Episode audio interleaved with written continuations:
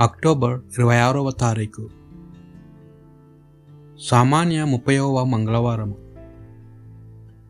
మొదటి పట్టణము. పునిత పౌలు గారు రొమ్మిలకు రాసిన లేఖ. ఎనిమిదవ అధ్యాయము పద్దెనిమిది నుండి ఇరవై ఐదు వచనముల వరకు.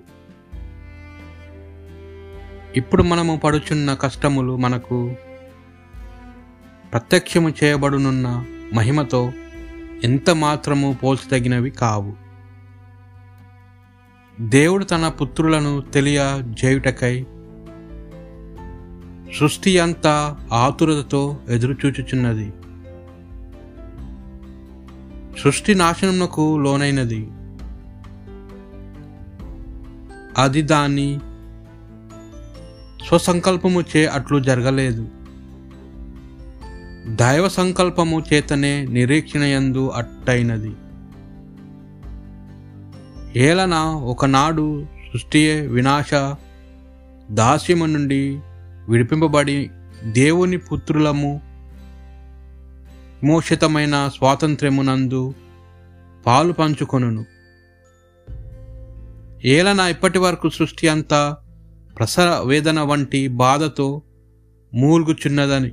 మనకు తెలియను.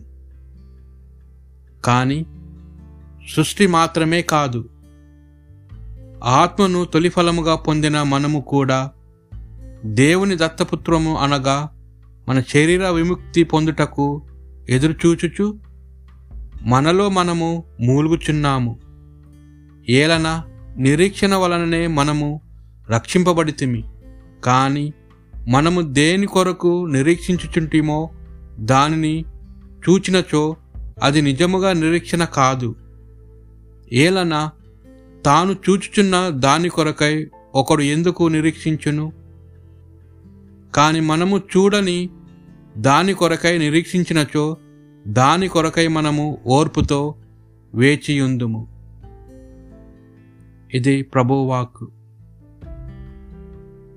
భక్తి కీర్తన. ప్రభు మనలను ఎరుసలేమునకు మరలించుకొని వచ్చినప్పుడు మొదట అది ఒక కలవలే కనిపించెను. అప్పుడు మనము నోరారా నవ్వి సంతోషముతో పాటలు పాడితిమి. ప్రభు మనకు అద్భుత కార్యములు చేశాను అన్యజాతి వారును ప్రభువు వీరికి ఘనకార్యములు చేశాను అని పలికిరి. ప్రభువు మనకు అద్భుత కార్యములు చేశాను మనము మిగులా సంతసించితిమి ప్రభు మనకు అద్భుత కార్యములు చేసెను. ప్రభు ఎండిన ఏరులు వాన నీటితో నిండినట్లు గామము మరల సంపములను చేయుము. కన్నీటితో విత్తడి వారు పాటలు పాడుచు పంట కోసి కొందురు. ప్రభు మనకు అద్భుత కార్యములు చేశాను ఏడ్చుతూ విత్తుటకు విత్తనములె మొలకెత్తుకొని పోయిన వారు ఆనందముతో పాటలు పాడుచు పనులతో తిరిగి వత్తురు. ప్రభు మనకు అద్భుత కార్యములు చేశాను పునిత లుకాసు గారి సువార్త. పదమూడవ అధ్యాయము పద్దెనిమిది నుండి ఇరవై ఒక్క వచనముల వరకు. యేసు మరి యొక్క ఉపమానము చెప్పాను. పరలోక రాజ్యము దేనితో పోల్చదగును? అది ఒకడు తన తోటలో విత్తిన ఆవగింజను పోలి ఉన్నది. అది పెరిగి వృక్షమాయను. ఆకాశ పక్షులు వచ్చి ఆ చెట్టు కొమ్మలలో గూడు కట్టుకొని నివసించెను. ఆయన ఇంకను ఇట్లా నేను నేను పరలోక రాజ్యమును దేనితో పోల్చెదను?